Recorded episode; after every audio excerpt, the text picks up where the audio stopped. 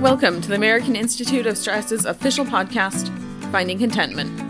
The goal of this podcast is to highlight new information about stress and stress management techniques. While we understand that stress is a very personalized issue and different for everyone, we hope to help you find your own way to contentment. Greetings, everyone. Hello, welcome back. This is your host and executive director for the American Institute of Stress, Will Heckman. Thanks again for joining us today. Hopefully, you've been listening to these podcasts. If you have not, these podcasts focus on stress and stress related issues. So please remember to follow us at stress.org and send in those comments and reviews. I love hearing from you guys. Also, if you are stressed and you don't know where to start on your journey to feeling better, well, AIS has an easy, confidential online self assessment tool. It's called the Stress Mastery Questionnaire. You may have heard me mention it before. And you can take a quick online self assessment and receive personalized feedback on your stress risk scores in form of a one page personal stress profile followed by a detailed nine page stress report. You also get a 66 page stress mastery guide and workbook. All you have to do is just go to stress.org and look for the SMQ. All right. So I think we can all agree that stress is found everywhere. And on this show, we have discussed with some of the leading stress experts on the different ways that we can improve our lives and reduce our stress. Most of the time, many of us think about stress relief. We take the time to think, if we take the time to think about it at all, most often we think about things like breathing exercises, relaxing yoga poses, or maybe even an intense exercise session like boxing or spinning. But what about food? Not that those other practices aren't great ways to relieve and manage stress, but they sort of steal the spotlight, if you will. You know, diet is often overlooked as part of the stress fighting picture. And today, we feel too rushed or stressed to eat well. But good diet and nutrition, well, it's an important stress management tool. And when our bodies are poorly fed, stress takes an even greater toll on our health. So, nutrition and stress are kind of interlinked. And as we get busy and, and stressed, we tend to make poor food choices that can actually increase our stress levels and cause other problems. I know that it is easier to grab prepackaged foods and that they're most likely less healthy. Or we may do this because we crave less healthy foods when we are stressed. When we get too busy, so busy, we forget to eat or we even skip meals and we fill those in with unhealthy foods, whatever the reason.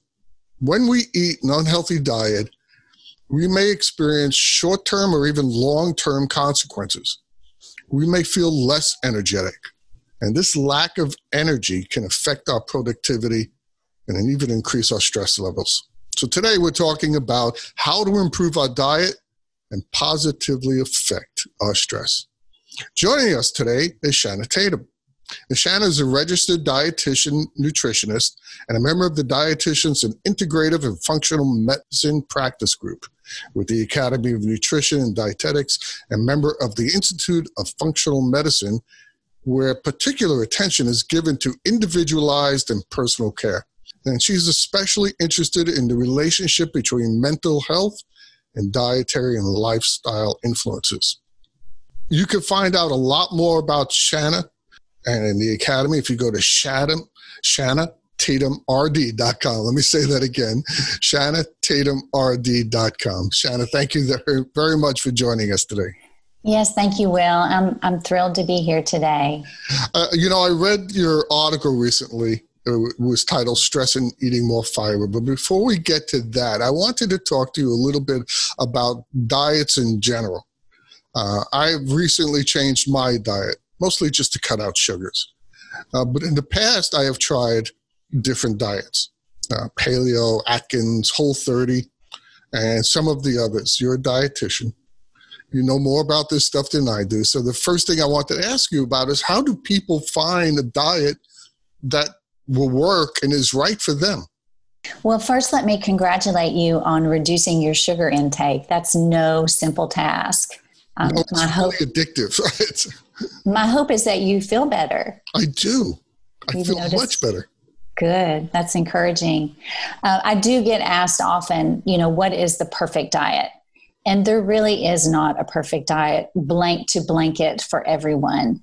You know, we all come into this world with a unique set of genes, a unique biochemistry, and then we compound that with, you know, particular sleep habits, with what uh, a sedentary or a, a very highly physical active lifestyle and and what kind of relationships we have what our community is so all of those things are factors that can cause food and diet to play a role uh, in your health or to lead you down the path of more chronic disease so now that we know that lifestyle factors are so important, we can spend some time looking at them. And I think a lot of your guests have shared ways to do that.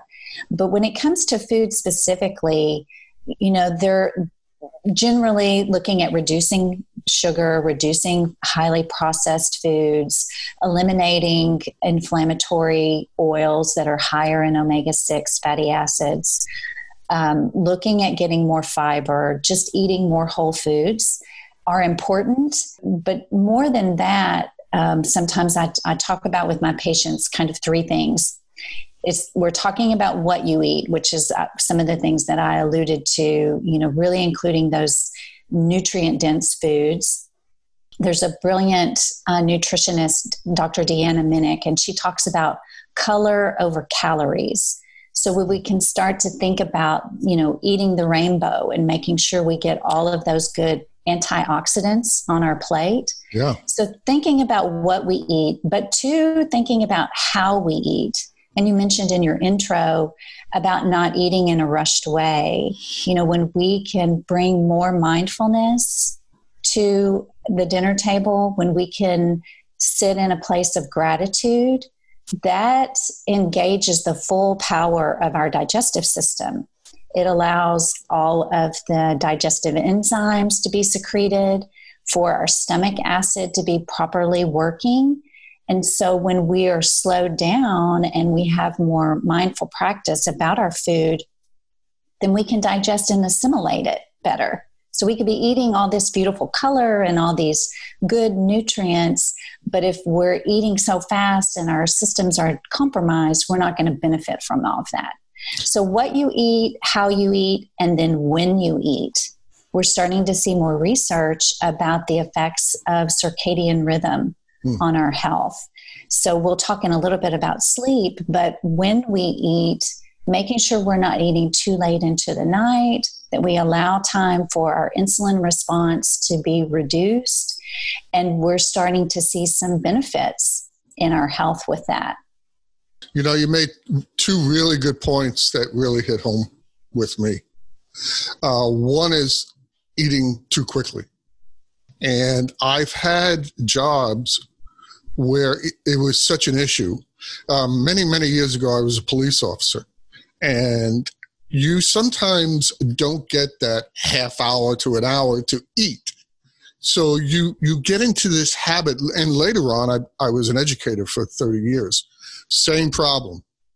You don't you get into this habit of eating really fast because you have to get it over with so you can get back to or you don't know what interruptions are going to come so you end up eating really fast. And the other thing you mentioned that is very interesting was eating too late into the night.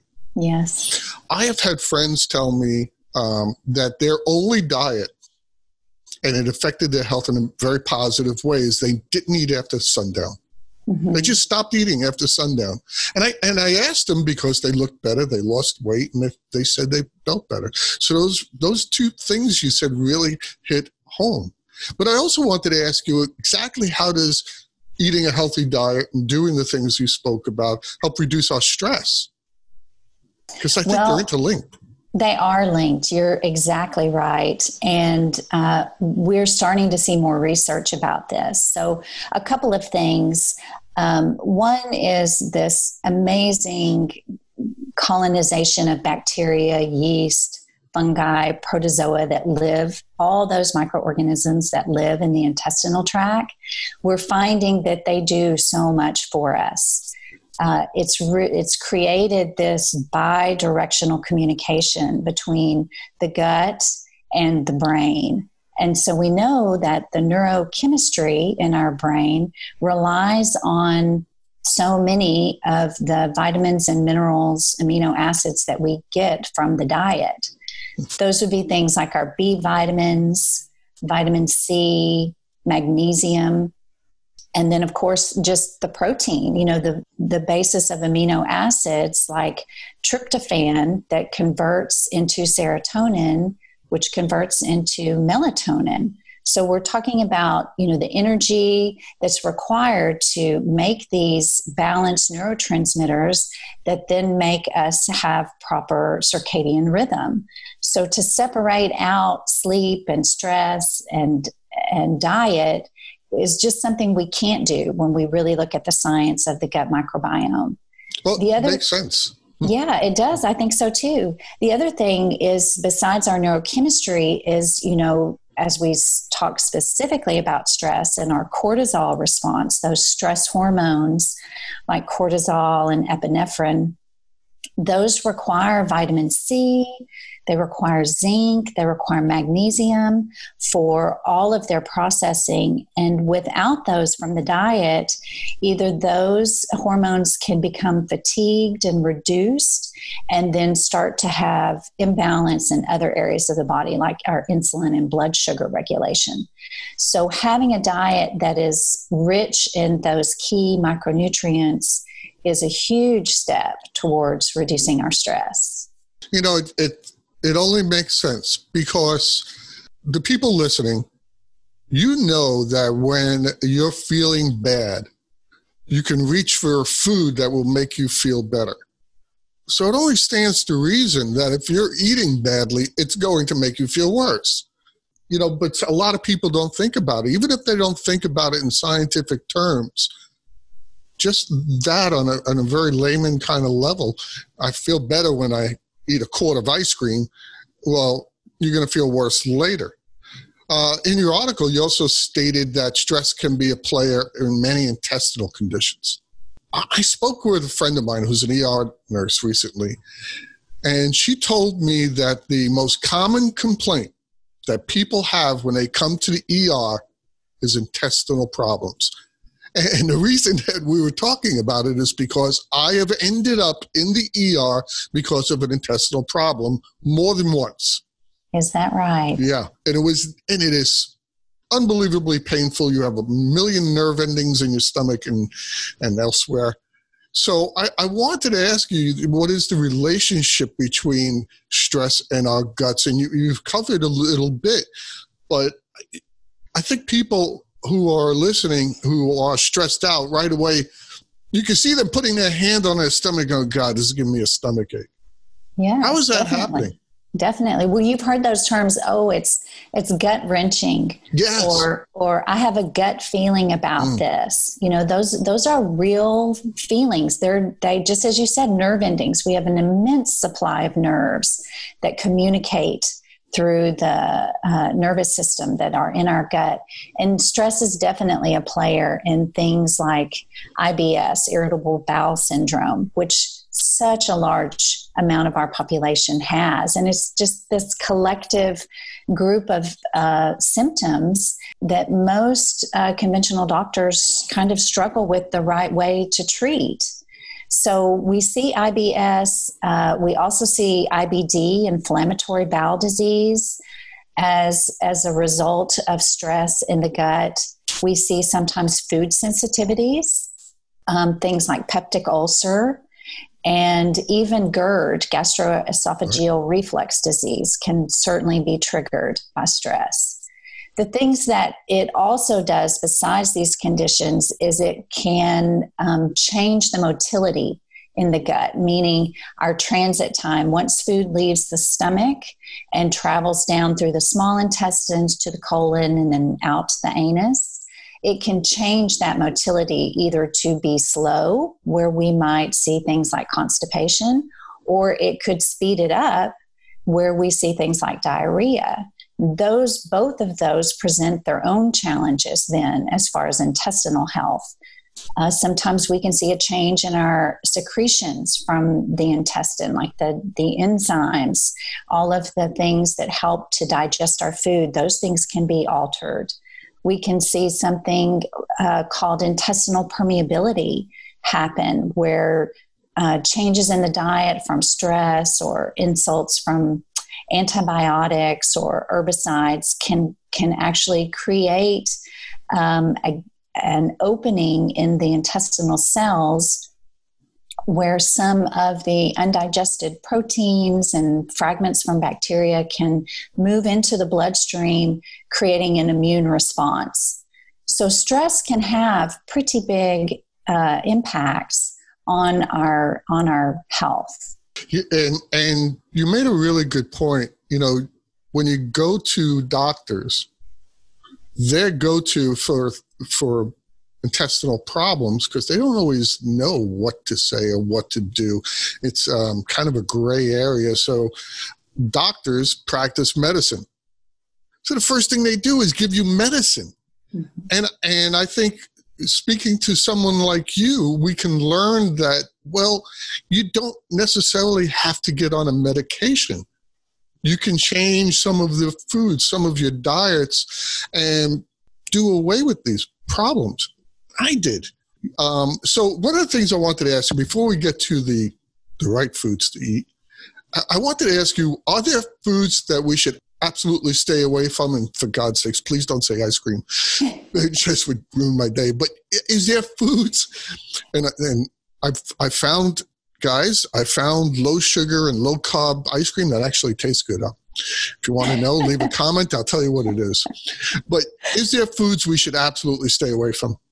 Okay, first you have to tell me your favorite ice cream flavor. Well, it, it's you know it's it's a toss up. Um, butter pecan is always it's right yes. up there. You know, it's delicious. And then now they have these these ice creams with butter pecan and caramel mixed in them. You know. Oh, so yeah. good. Uh, I'm an but, ice cream fan too. See, there you go, and it's hard to get away from it. It's like so I, I I had to find and and if you never eat the stuff that you like, you start to your diet becomes your enemy. And that you never want that to happen. You don't want to have an adversarial relationship with food that you eat. You know, all the things we do for stress, we could not do them. We could not meditate. We cannot sit down and do exercises and things like that. You can't not eat. Correct. So you have to have a good relationship with your diet. So every once in a while, I have found really good substitutes. I don't eat as much of it as I used to, but every once in a while, I've been learned not to, to say not to have a cheat day, but to have it a treat day. Exactly. Um, and, and you, so having those, but are there foods we should absolutely stay away from? Just across the board you know and and part of that restriction i think is is something that causes more stress i mean you're speaking to it right now right. where we say i can't have this i can't have that i can't have that you're actually creating more of a stress response more of this cortisol kind of uh, communication in the body than if you were to really be present with that bowl of ice cream that you're going to have and derive joy from instead of beating yourself up for having it. You are the only one that that can decide for yourself what's the right food to eat or not eat. I can guide you. I can make suggestions. I can provide evidence of the science that is going to benefit your health. But at the end of the day you know it's you making those decisions you deciding what your beliefs and perceptions about food are. Um, Dr. Jeffrey Bland talks about uh, food in its core, you know, state is really information for our cells. It directs creation of DNA, making of proteins for all kinds of things, you know, in the body that are necessary. And when we can decide that food is really information for us to to have all these amazing reactions happen in the body, sometimes it's easier to make those better choices in our favor when we think about what's on the end of our fork. What is this really going to do for me chemically in the body? But as you know, we pile on cultural beliefs and traditions and emotion. You know, I yesterday was my mother-in-law's birthday and she makes the she used to make this delicious banana pudding. And i'm from texas. We love banana pudding here. And i can just think about a banana pudding dessert and i just feel this warmth in my heart and this real nurturing fla- you know feeling in my body. But it really does not have that much nutritional value so that would be a choice where i would decide okay but but it it's going to bring me some joy. I know that it's going to you know be happy. And then as i modulate my choices throughout the day i just know to bring in those more nutrient dense foods because we're seeing too this whole other category of um, disordered eating called orthorexia where people are afraid of all foods, that mm. all foods are going to start to be detrimental in some way. So we never want to get to a place where we're that restrictive. But to your original question about foods that that should be maybe avoided or reduced, there are a couple of things that I do recommend to my patients, and that is exactly what you're doing reducing refined sugar we're seeing that sugar, you know, as we're talking about these gut conditions, it can reduce uh, it can create more prolonged transit time in the body, maybe contributing to some constipation. It can also increase the concentration of bile acids, which could then show some changes in our cholesterol metabolism. Uh, it also creates a, a, system of inflammation, which, as you know from so many of your guests, inflammation is really kind of the root of a lot of chronic disease. So, when we can reduce our refined sugar, I think that is definitely a good choice. The second thing that I like to teach my patients about are when we can, because budget and convenience, you know, those are two pretty big driving factors. But when you can, try to look for foods that are not contaminated with herbicide and pesticide from glyphosate. This is um, one of the top sprayed uh, pesticides in America. You know, when we look at corn, soy, wheat, those top crops, which we see in so many of our processed convenience foods, are contaminated with glyphosate. And what we're seeing in the research is that it actually is classified as a probable carcinogen to humans. Hmm. And so this has effects, um, like I talked about earlier with the intestinal permeability, that tends to weaken the joint in that holds those intestinal cells together creating intestinal permeability so, one of the things that uh, a place that I advise my patients to look is that the Environmental Working Group, the EWG.org, they have a good list called the Clean 15 that looks at um, the top 15 types of produce that have been tested for the lowest residue of herbicides and pesticides. So when you're buying those, those can be conventional. Then they have the list of the dirty dozen that mm-hmm. include those foods that really are better to buy organic. We don't, most people don't have the budget to buy all organic, all grass fed, pastured foods or wild caught seafood. But when you can limit your exposure to glyphosate by buying from the dirty dozen and the clean 15, I think you're taking a big step towards protecting your intestinal health. I learned a lot about that. And I actually had an organic, sorry, garden. oh, wonderful. And the reason I did was um, my wife is a cancer survivor and she was mm-hmm. going through chemo. And they talked about, you know, all these pesticides, and things we eat. And me being the neurotic person I am, decided, okay, fine, I don't trust anything. I'm growing my own stuff. And luckily, I have the room to do it. So I grew a lot of produce. I ended up with more than I need. So if anyone's listening and would like to grow some of their own produce, it is really not that hard. Um, and what a beautiful way to reduce stress, right? It, it was. It was, you know, it, it's a little bit of work, but I had like a an eighth of an acre. You don't need to do that. You could do it on your you could do it on your patio and grow tomatoes and peppers and all kinds of stuff. And and it's free. I, you buy a pepper and you throw out the seeds. Don't throw them out.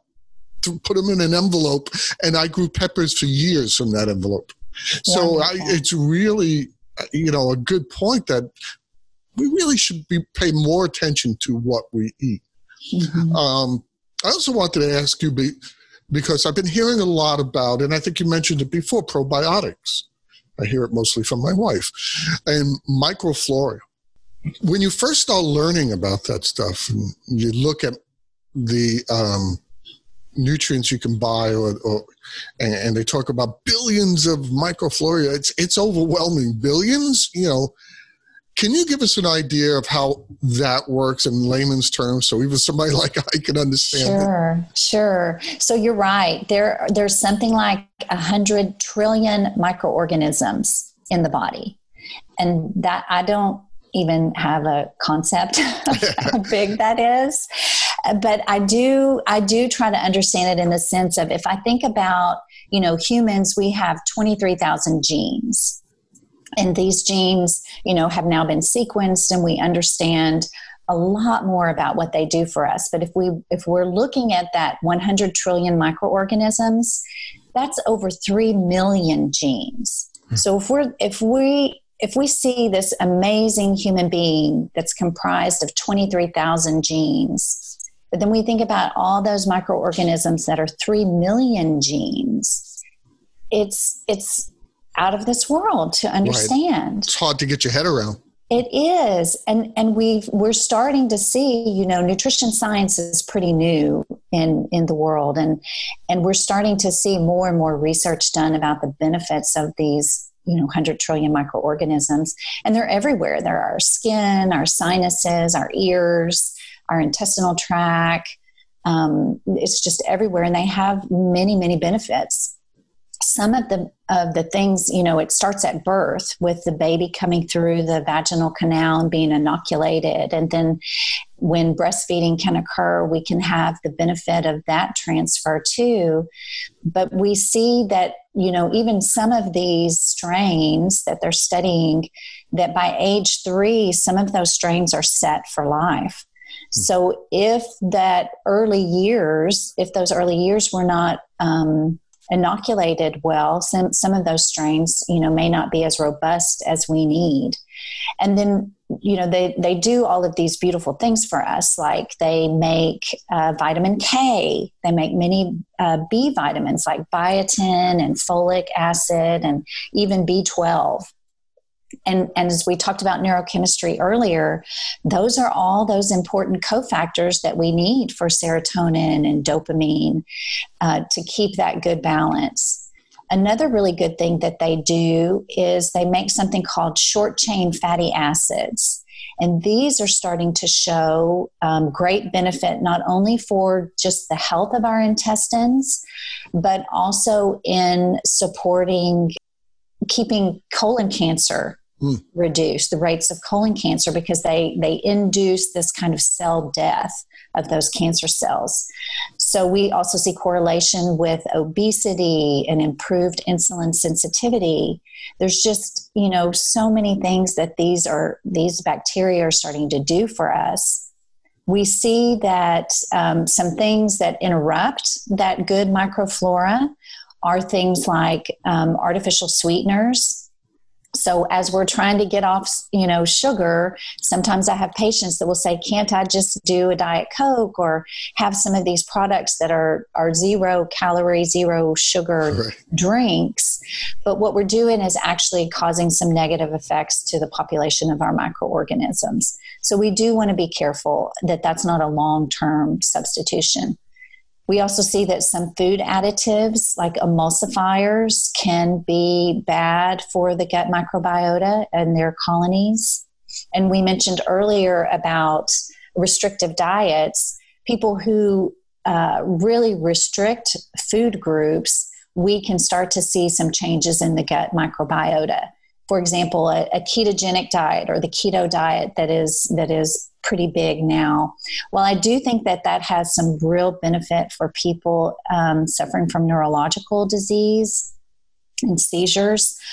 Uh, and even people with diabetes, you know, helping to to reduce that insulin response and create more of an insulin sensitivity. It, you do have a tendency to have a low fiber intake, so those um, missing the fiber in your diet can certainly change the microbiota. And then, of course, antibiotics, medications like acid blocking drugs, all of those things can also disrupt it. But what we can do, and, and this is probably what your wife has been sharing with you, is, is have those foods in our diet that support good microbiome. And that would be fiber, which we'll talk about in a minute, but also the probiotics from, from fermented foods. Foods like sauerkraut or kimchi, or cultured foods from yogurt and kefir. You know, these are foods that for centuries around the world have been a mainstay in the diet, and here in our westernized world are not as popular. Mm. And so, if we can bring those back into the diet, I think that we can see some improved health conditions. Okay. Well, she um, got some sub- probiotic supplements. So, yes. you know, yes. I, I just include that. It's not that big a deal to yeah. like, but people need to understand something about supplements, and and I try to explain this to a couple of my my buddies, and it's not like taking a drug. You, you don't take a one probiotic and feel the effect. I mean, you, you need to make it as part of your life, and like a vitamin, it's it, you need to take it for a while, and then you'll start to see effects. And one of the biggest complaints I get and I wanted to talk to you about that because I think diet pay, plays a major role in it, and that is sleep issues. Mm. We even talked about eating late at night.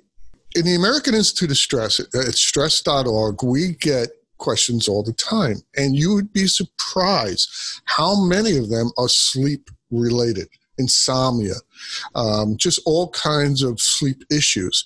Those sleep issues cause other issues. So I wanted to ask you how diet in general can affect our sleep. In many ways, you know, we're starting to see uh, increased chronic health conditions for people who are short sleepers, which they kind of define that as less than seven hours of sleep a night. There's even now, you know, um, a syndrome about shift workers who are uh, night workers and, right. and how their circadian rhythm is off. And every teacher. yes, yes, who work around the clock. Um, and the police officers too, kind yep. of as you were speaking about earlier. I've done that um, rotating shift. And I'll tell you, most police departments that have done research into it have found it to be very detrimental to their staff's health. So it, it certainly is. Yeah. So that's why so, I wanted to ask you about diet and, mm-hmm. and so we see things like you mentioned, you know, depression, arthritis, diabetes, heart disease, even asthma. I know that you you have suffered from that in the past. Yep. All of these conditions have been associated with, you know, being getting uh, not enough sleep it, it does change, you know, the circadian rhythm. So when we talked about earlier those cofactors that are needed for the synthesis of some of the neurochemistry, you know, it, we take in good protein in the form of fish and eggs and uh, beef and poultry, beans and legumes. Those can be converted into the amino acid tryptophan and then from there moves into serotonin which then can also make melatonin which signals you know that it's time for sleep. So some things that we can do to help support sleep is one that you mentioned about not eating too late at night because that that all of the energy that it takes for digestion and insulin that sometimes can interrupt that beautiful rhythm that releases those hormones to signal sleep. So it helps with our, you know, having more of a stable blood sugar throughout the night so that sustain, sustained sleep occurs. And sometimes too, it switches us from that adrenaline response to more of the rest and digest response, which, right. you know, we have the two branches of the uh, nervous system our sympathetic response which is that fight or flight which is so much of the information on your with your organization. But we also have the parasympathetic nervous system response which is more of the rest and digest. And when we're in that state more often we can have the reduced cortisol response. We have all the engagement of our enzymes for digestion and stomach acid and and the assimilation of those nutrients happen because when we're in that stress state of fight or flight, the body's not really too concerned about processing, you know, the food that we just ate. It wants all of the uh, glycogen in the muscles and all of the blood flow to the heart so that we can respond to stress. So, making sure we're not eating foods that are going to raise those responses, like caffeine later in the mm. day, that actually will interrupt our melatonin response. So, it's not just the cortisol, but it's also the melatonin. And then also alcohol, which is something I've been hearing from my patients during the shutdown, is an increased reliance on of alcohol, just kind of ease the tension and, and you know that one glass of wine turns into two or three glasses of wine. And and that will really interrupt something called the vagal tone which when we go back to all the nerves and the intestines that we talked about in the beginning the vagus nerve is one of the largest nerves in the body and it is sometimes related to people call it the sixth sense because it it it offers something like 80 to 90% of the incoming information that we receive from stimuli. And, and alcohol can interrupt how that vagus nerve works, which then can create dysbiosis in the gut with that gut bacteria. So, foods that we want to make sure we're including in the diet to really support all of that good neurochemistry would be good uh, proteins, like I mentioned, the fish, the eggs, the beef, the poultry, but also those micronutrients like magnesium and calcium, which we get not just the calcium in dairy products, but a lot of leafy greens like Swiss chard, bok choy, spinach, collard and turnip greens which are also high in folate, which are important for all of that serotonin production too. So, keeping those good micronutrients on rotation, like we talked about having a colorful plate, that can help. Avoiding too high fat meals before bed, that can also interrupt and prolong digestion.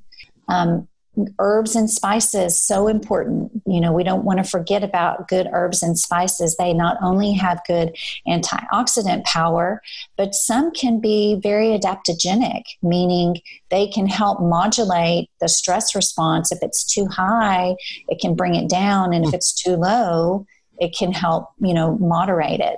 So things like uh, chamomile, passion flower, and valerian root herbal teas are all really good things to have in a rotation, especially in the evening. You can only not sleep for so long. if you got sleep issues, um, you, you really need to address them. And one of the things that you said was so true that, you know, the alcohol thing if, if you want to have a drink, a glass of wine or a beer or something with dinner, that's one thing. If you take a drink before you go to sleep, my me personally, I'm not a big drinker. But if I had a glass of wine before I went to sleep, yep, it helped me fall asleep. And as soon as my body assimilated that alcohol, I woke right up. At two o'clock in the morning, I was wide awake because the my body was done with the alcohol. So it's a it's just not a good idea. I think you're right. I think by eating properly and not too late, it really can have positive effects on your sleep. I, I think we, we, need to use our head about that. All right. So I also your article also spoke a lot about fiber intake, and what I wanted to ask you: How does including more fiber in our diets, just fiber itself, help us stay healthy? Yeah, it has a lot of different effects. Uh, fiber really comes is when we talk about fiber, it's really in the plant material. So when we think about fiber sources we're think, including fruits and vegetables, beans, nuts, seeds, and grains. All of those have fiber. And, and what happens with fiber is that we don't actually digest it. Our own enzymes don't digest it, but the 100 trillion microorganisms in our gut does. And so it's like food for them. So that helps them create those B vitamins and vitamin K that we spoke about earlier and the short chain fatty acids. Um, the other thing, though, that uh, the fiber does, you know, we have really kind of two types of fiber soluble fiber and insoluble fiber. Soluble fiber being that which can be uh, reduced with water to kind of create um, kind of like a gum that helps bind things up. And uh, that's important because it can help kind of mop up extra toxins that might be in the digestive tract, as well as extra cholesterol. So I find with my patients who have high cholesterol that getting them uh, in to improve their fiber intake can actually help reduce their LDL cholesterol. So making sure you have good soluble fiber is, is important. And then the insoluble fiber is going to, that is the fiber that isn't digested, that is, is benefit to our, our gut microbiome. That also helps bulk our stool so that right. we have good, regular, normal uh, bowel movements every day. Uh, most Americans are not getting enough fiber, somewhere around 10 to 15 grams of fiber a day. Uh, the recommended daily allowance for fiber is somewhere between 25 and 35 grams of fiber, depending on male or female. But there are some easy ways to fix that. You know, there's some delicious, wonderful, nutritious foods that we could include in the diet that that really help us you know, help with our cholesterol, help feed our gut microbiome, help synthesize those vitamins and minerals and staying regular that that fiber has all of these good benefits. You know, um, I'm, I'm really glad you said that because the we're running out of time. But the last thing I wanted to ask you about is you're a dietitian. Tell us some foods that are naturally high in fiber. That I, you know, I think people get the impression it takes a lot of work to get fiber into your diet. Give us some foods that are very easy and will naturally high in fiber. Sure. Uh, pears, apples, those are two great um, examples. They have both soluble and insoluble when you think about the flesh of the fruit plus the skin of the fruit. Uh, raspberries are a wonderful example. They have about eight grams of fiber per cup. Um, do you enjoy avocado, Will? I I, I, I do. Yeah? Usually it's it's associated with uh, guacamole or, or yes. fajitas, but I yes. do. And it's funny that you mentioned raspberries because I when I'm, I'm called to dinner and I sit down, I find raspberries in my salad. I've come to love them. It's you Wonderful. know it's so easy to do. Yes, sprinkling raspberries or um, pears on a spinach salad. Mm-hmm. You know, we just have to get a little creative sometimes about what we're eating. It takes no time to throw on a handful of almonds or sesame seeds or pumpkin seeds on a salad. Um, putting in some nut butter in your smoothie is an excellent way to get not only protein, but a good source of of some fiber in your smoothie. Black beans are a good source. If you like black beans, just yeah. a half of a cup has almost eight grams of, of fiber. Navy beans, kidney beans, lentils are wonderful, and these are all really good sources of protein, also. And you probably also know about oats. That's something that you see in the grocery store sure. all the time. You know, the claims of, of heart healthy with eating oats. So, those are a, a couple of really good examples, I think, of, of easy ways, good go to foods to include in your rotation. And of course, they're all full of color too. So you're hit, you're getting two birds with one stone. Hey, well, you know, I live in South Florida. If you live in South Florida, you you pretty much know what black beans are. it's, it's, it's unavoidable. It's in every restaurant. It's really good, and you know it, it's really not that hard to improve your diet, and it's still really enjoyable. I don't always eat right and healthy. Um, there's a couple of issues that are that I wanted to leave us with, and one is that if I go out to eat to a restaurant and I'm spending a bunch of money, I'm not worried about my diet. I'm worried about being entertaining, having a good time. But that meal should not bring my regular diet to a screaming halt. You just go back to it. The other issue is, is that whatever diet you choose, make sure you're enjoying it. Food is something that should be enjoyed. I've said it before. There is there's an old saying that some people live to eat and some people just eat to live. And I'm one of those people that live to eat.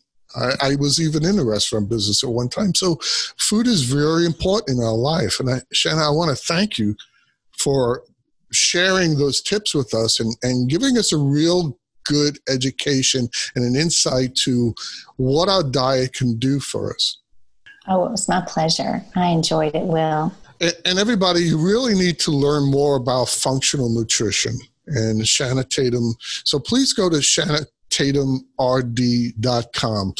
Um, they have all kinds of information there, and you'll find out just how easy it is just to eat better and that it will make you feel better. we all want to try that. All right. Well, that brings us to the end of this show. This has been your host, Will Heckman. I wanted to thank all of you for joining us today. Please don't forget to follow this podcast like I said before, send in those reviews and comments. I like hearing from you guys, and support from you helps keep making these podcasts possible.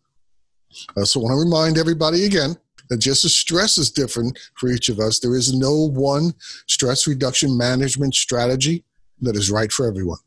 So, join us next time as we explore more stress management strategies and insights. And remember to visit stress org to gather information, tools, techniques, and to live a healthier and happier and longer life. And I hope the information you heard from Shannon and myself today will help you find contentment. Good day, everybody.